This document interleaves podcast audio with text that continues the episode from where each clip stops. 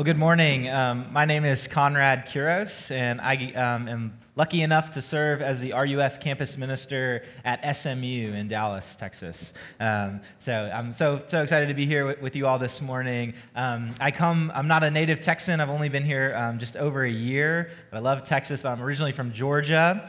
And I met my wife. I, actually worked for RUF previously in California. I met my wife out there. We have two, two little children a two and a half year old son named Miller and a daughter named Annie. Um, but we, we're just so thrilled to live, in, to live in DFW and to be able to, to serve the Lord on the college campus at SMU.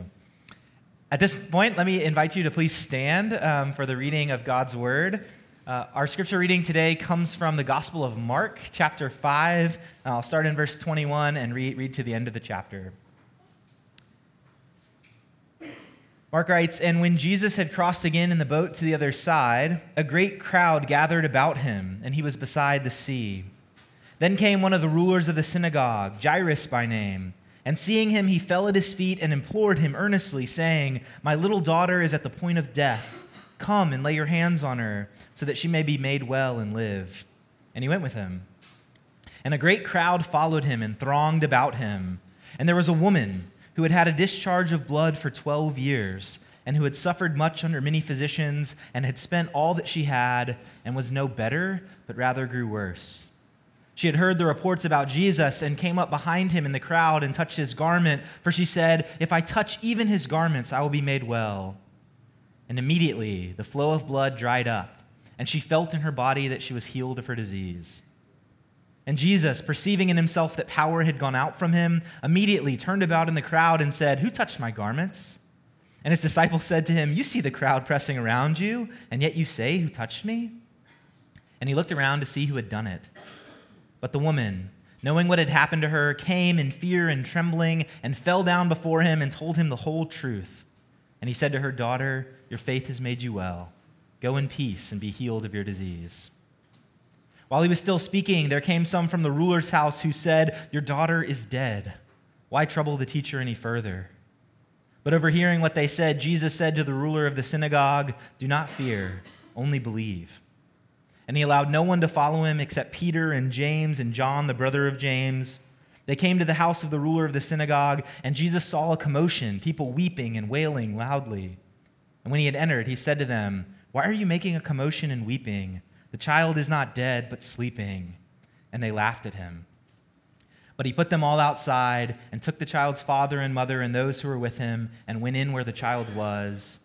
Taking her by the hand, he said to her, Talitha Cumi, which means, Little girl, I say to you, arise. And immediately the girl got up and began walking, for she was 12 years of age, and they were immediately overcome with amazement. And he strictly charged them that no one should know this and he told them to give her something to eat. Let me pray for us. Heavenly Father, thank you for this, your word. I pray that you would uh, open our eyes, open our hearts to receive it today. Um, by the power of your Spirit, illuminate it to us, Lord. Help us to hear from you and to learn and to be encouraged. For we pray all these things in Jesus' name. Amen. You can be seated. So, as I mentioned, um, right after I moved to, to Los Angeles, uh, after I graduated from college, I moved to Los Angeles to work for RUF. And my campus minister there used to ask me this most penetrating question. And so naturally, I stole it and now impose it on my students at SMU. Um, this morning, I actually want to ask it to you. The question goes like this If you could ask God for one thing and know that He would give it to you, what would you ask Him for? If you could ask God for one thing and know that He would give it to you, what would you ask Him for? Or to put the question more simply, what do you want? I love um, the movies, and there's this, you know, artful scene in a very fine film. You may have heard of it. It's called The Notebook, where our guy Ryan Gosling, right, is leaning back against that old car, and he says, "What do you want? What do you want? What do you want?" And Rachel McAdams' character is speechless. What do you want? Why is that one of the hardest questions to answer?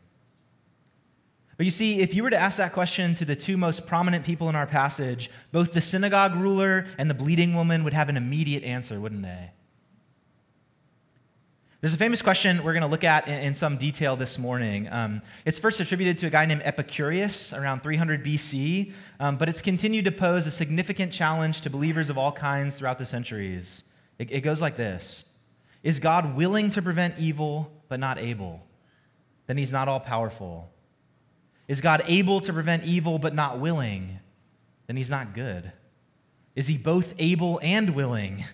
Then why is there evil? Is he neither able nor willing? Then why call him God? In our passage today in Mark 5, we will see that Jesus is both able and willing to heal all of our brokenness and to save us from death. But the necessary condition is we must come to him in desperation and faith, without hope in anything else. So, if you're a note taker, um, we're going to look at this wonderful story. This is one of my favorite stories in the Bible. We're going to look at it today through, through four kind of movements, okay? Uh, and they're, they're really easy to remember because they just go one, two, three, four, all right? So, first, one name. Secondly, two miracles. Thirdly, three questions. And finally, four words. Okay, so four points this morning one name, two miracles, three questions, and four words. So, first, one name. So, if, if, you're paying attention, right, there are really two central players in our story who, who interact with Jesus. But if you noticed, only one of them gets a name. Verse 22, it says, One of the rulers of the synagogue, Jairus by name. And in fact, Mark repeats this title, ruler of the synagogue, four times in our little passage. What's the point? Jairus is a VIP. Jairus is a somebody. By contrast, the introduction to our, main, our second main person in verse 25, it's very sparse. It says this, and there was a woman. No title, no name. See, her only, her only designation or defining characteristic was not an honor or an ability, but a dishonorable disability. She had had a discharge of blood for 12 years. Well, why mention this, right? Like, what's in a name? Well, you see, these details are essential for understanding why Mark sandwiched these two stories together as one episode. Mark wants us to see that by all known indicators, these two people represent polar opposites. He's a man, she's a woman. She's poor and, is insignificant, um, he's prominent and rich. He represents the epitome of righteousness before the law, and she is ceremonially unclean. You see, everybody respects Jairus but no one knows who this bleeding woman is. And yet, y'all, here's the thing Jesus takes time for each of them. He takes time for each of them. So here's an immediate application for us you can't be too high class or too low class for Jesus. You can't be too holy to need grace or too sinful to be barred from receiving grace. In fact, y'all, as we search the scriptures, it's shocking how often Jesus takes time for people of no status. So here's where the rubber meets the road. If you're a Christian today, are you? Are you able to spend time with the rich and the prominent in our world without coveting or resenting them? And on the other hand, is it a normal part of your life, like it was for Jesus, to notice and to care for the poor, the marginalized, the lowly? If you're visiting the, the church today, maybe you were invited by a friend, but you wouldn't call yourself a Christian. Um, and one of the big inhibitors to faith for you is this fact that Christianity in our culture is often reserved for the privileged and the comfortable. Hear me say this that's not how it's supposed to be. That's not the way of Jesus. Church, we can't follow Christ and continue to uphold the worldly hierarchies. But though we do, God does not ignore those who sin and struggle and suffer. In fact, as we'll see, those are the very people he calls his own. So if that's you today, you may be closer to God's love than you know. Here's a thought worthy of consideration. Did you know that, that Friedrich Nietzsche, the, the, the German philosopher, he hated Christianity because he thought it favored the weak and called the powerful to humility? Did you know that Karl Marx hated it for the exact opposite reason? Because he thought Christianity privileged the rich by keeping the poor down with illusory hope. These two big minds that have influenced our culture in so many ways, they both criticize Christianity for opposite reasons. But you see, Christianity is actually so unique. Jesus shows equal compassion to both individuals from opposite sides of the social spectrum, Because what did this named man and this nameless woman share in common? They both desperately need Jesus' miraculous intervention. Which brings us to, to point two, okay? Two miracles. So, where are we in the Bible? Um, we're at the beginning of a gospel, um, the Gospel of Mark. And so far in the Gospel of Mark, Jesus has been traveling, traveling around in Galilee, basically in the suburbs of Jerusalem. And above all, he's been doing a lot of healings. In fact, in the next chapter of Mark, we, we get this little summary statement of Jesus' early ministry. Mark writes, And wherever Jesus went, into villages, towns, or countryside, they placed all the sick in the marketplaces. The people begged him to let them touch even the edge of his cloak and all who touched it were healed. Have you ever thought about that?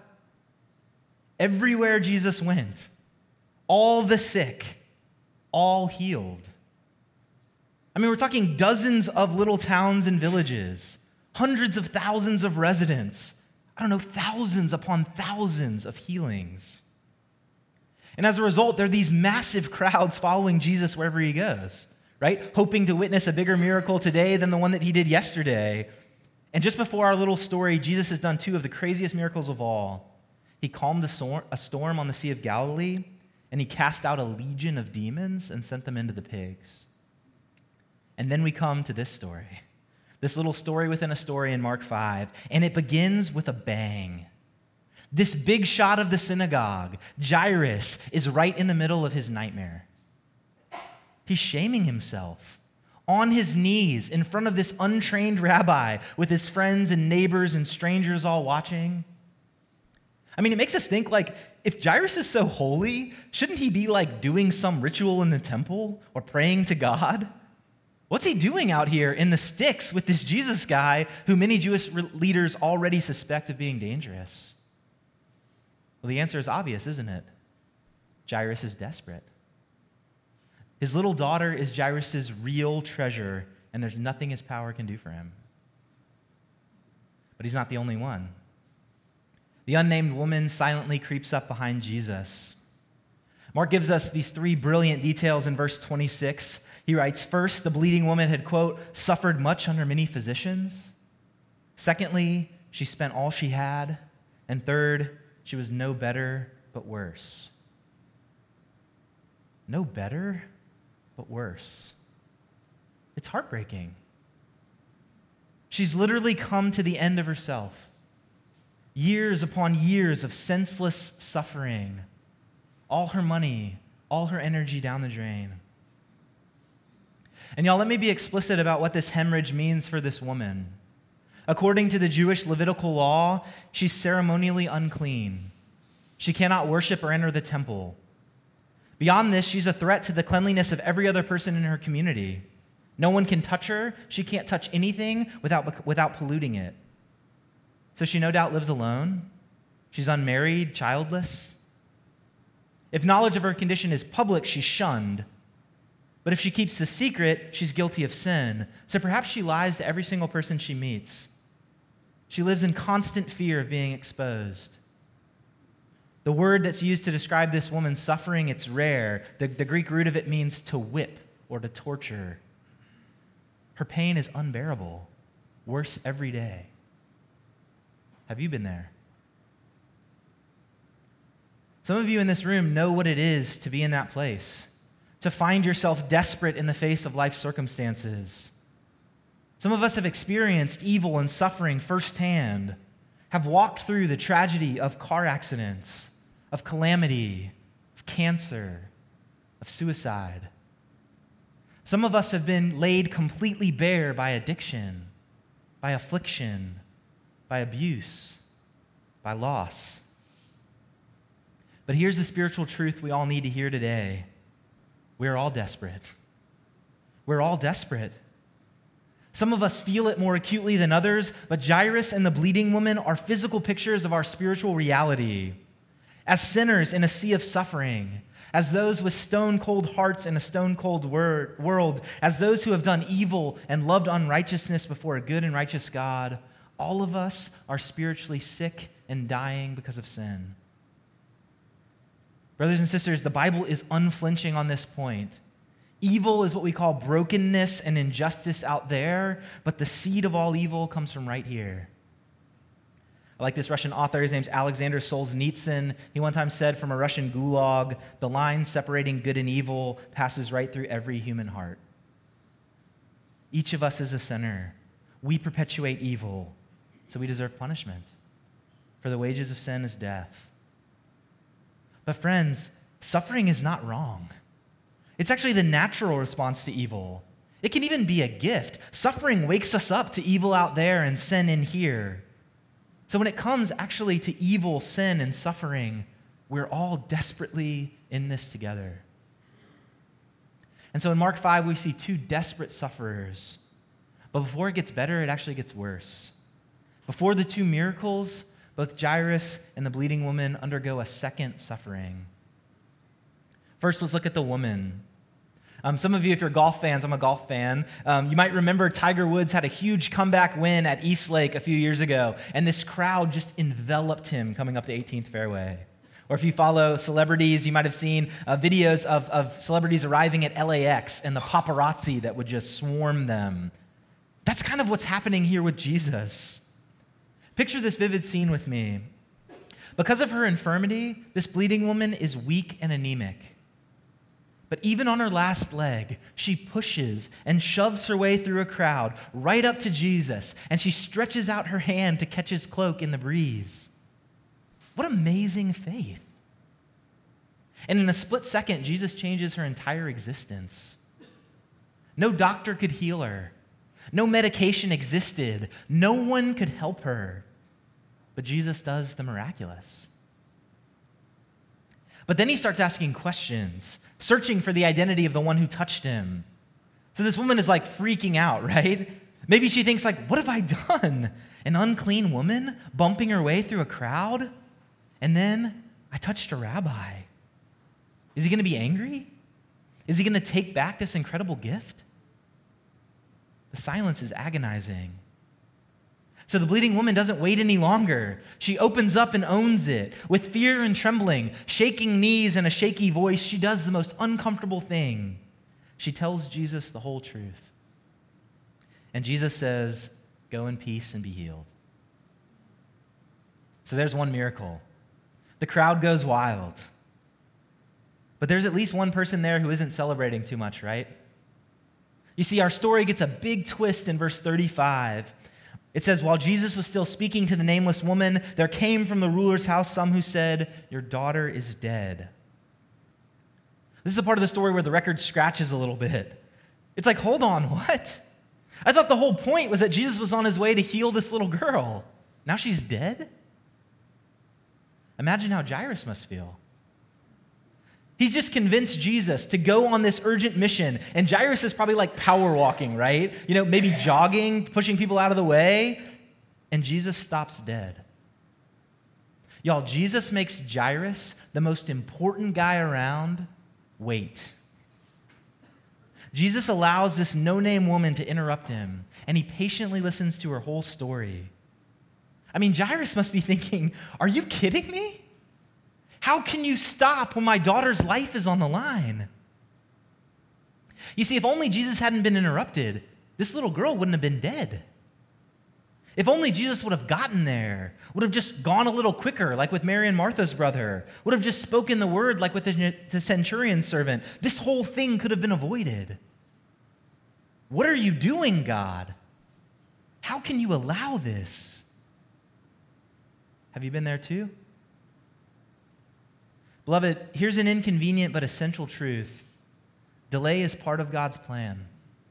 Delay is part of God's plan. As the old adage goes, God is rarely early, never late. What are you waiting on this morning? The relationship that never seems to come, or for one to finally work out?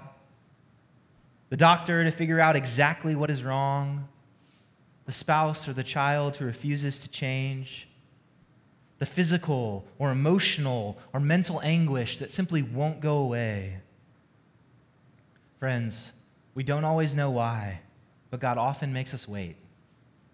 But we can know this though God's timing is not our timing, His timing is perfect, and He only delays because He loves us.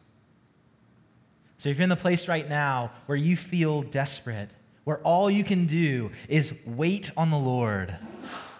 Hold on. Don't give up. Because the second miracle comes. You see, Jesus doesn't heal the sick daughter of the synagogue ruler, does he? He doesn't heal her. But he does something so much more amazing and powerful and beautiful. He raises her up from the dead. You see, y'all, Jesus makes Jairus wait, and he made Mary and Martha wait. And the disciples waited three excruciating days. And the bleeding woman waited 12 years. And Joseph waited 20. And Moses waited 40. And none of them would have seen God's miraculous salvation and power if he hadn't delayed. Amen? In Mark 5, both the bleeding woman and Jairus waited. They suffered twice. But in the end, Jesus performed two incredible, amazing, incomparable miracles. He may just have you waiting in order to show you the scope of his miraculous power. But these are no easy matters. Which brings us to, to, to, point number three three questions. So, some of you may have heard what I just said about how God makes us wait in order to show us his power and his goodness. And you might have thought, you're saying God lets us experience brutally hard things just to like show us on the back end that he can overcome them? Or maybe you thought, isn't that kind of optimism like slapping a band aid on an open wound? Or maybe you thought, yeah, right. Why should I believe this Christian spin? Well, if these questions resonate with you at all, um, you're not alone. Because you see, um, we see these exact same objections raised in our passage. There, are three questions that are asked in our story. The first question is asked by the disciples, secondly, the servants of Jairus, and finally by Jesus himself. And these three questions represent these three different attitudes in response to Jesus and his miracles. Okay, I think they represent these three attitudes first, rationalism, second, cynicism, and third, derision. Let's, let's take these in turn. So, the first question we get is from the disciples. Remember the scene, okay? There are thousands of people pushing their way to get a glimpse of Jesus. And the disciples say, You see the crowd. How can you ask who touched me? Like, on the one hand, it's totally normal for these disciples to say this, right? To say, for real? Like, if you've ever been on a subway in New York or maybe standing in line at the Cowboy Stadium, you understand the, the disciples' confusion. But like they so often do, right, the disciples miss the point. They don't realize that Jesus is currently in the middle of two supernatural miracles. So they say, Look, Jesus, it's not humanly possible to figure out who touched you. That's rationalism. Next, we see the servants of Jairus. They come right to report the news that the little girl is dead, and they ask Jesus this question Why bother the teacher anymore?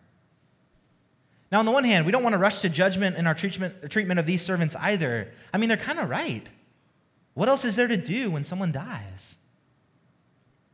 But at the same time, can't you hear the tinge of cynicism in the servants of Jairus? The hopelessness of unbelief. Why even bother? He's just a rabbi. He's just some guy. What could he possibly do now? That's cynicism. And finally, we see these mourners weeping at Jairus' house. Of all the lines in the story, this is perhaps the, the most challenging. When Jesus turns and says in verse 39, Why are you making a commotion and weeping? The child is not dead, but asleep. Again, on the one hand, this reaction makes total sense. This is what we do when tragedy strikes. Can Jesus possibly be rebuking their sadness? Well, he can't be upset with them for grieving the dead because he does the exact same thing in a similar story at his friend Lazarus' tomb. But instead, Jesus' question, like, like so many of his words in the New Testament, I, th- I believe it's meant to be a bit jarring, to wake us up from false beliefs. I don't see anger in Jesus' words, but a gentle priming for what he's about to do. It's as if he says, Why are you crying? Don't you know that death for me is like sleep? I can wake her up again. But the key phrase directly follows this question, verse 40. It says, And they laughed at him. They mocked him.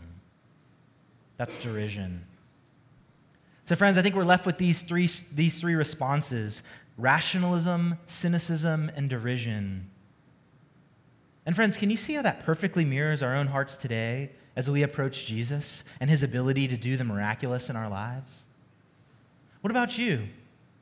How are you tempted towards rationalism, cynicism, even derision? How about this question?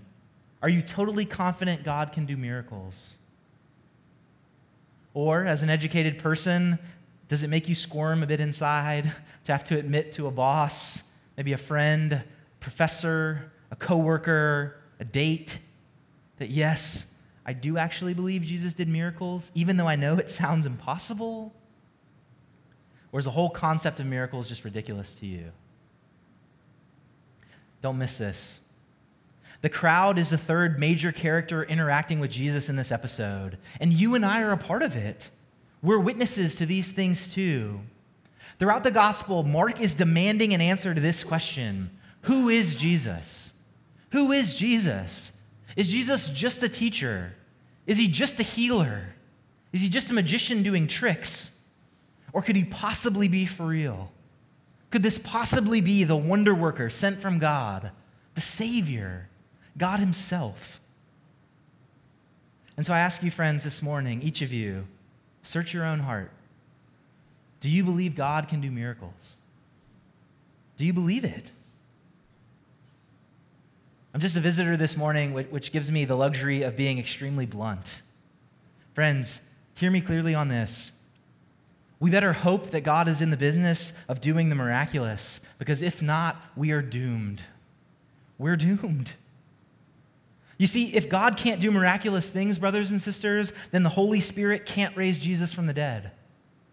If God can't do miracles, then he can't change a heart of stone into a heart of flesh. If God can't do miracles, then evil's going to win. And you and I are going to die, and everyone we love is going to die, and that'll be final. That'll just be it. Y'all, if Jesus isn't the miracle worker, if he isn't the sinless Savior, if he isn't God himself, you and me have no hope. We have no hope. This world has no hope. Evil and death win.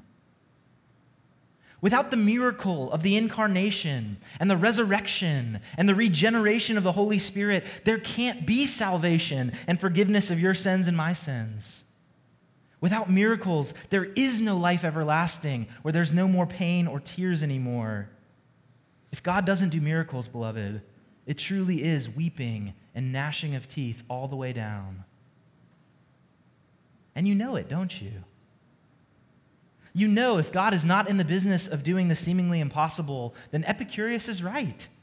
He can't be all powerful or all good. Why even call him God? If you're not a Christian in the room today, I hope that your heart rate is going up a bit too. Because what can you say to the problem of evil? What does the world have to say to your suffering? What can existentialism do for you? As I see it, the only options left for you in the face of evil and suffering are one, just like triteness, you know, like everything just happens for a reason without any real basis or substance, or perhaps chaos. Everything in the universe, including you and me, including evil and suffering, it's just random, vapid, meaningless.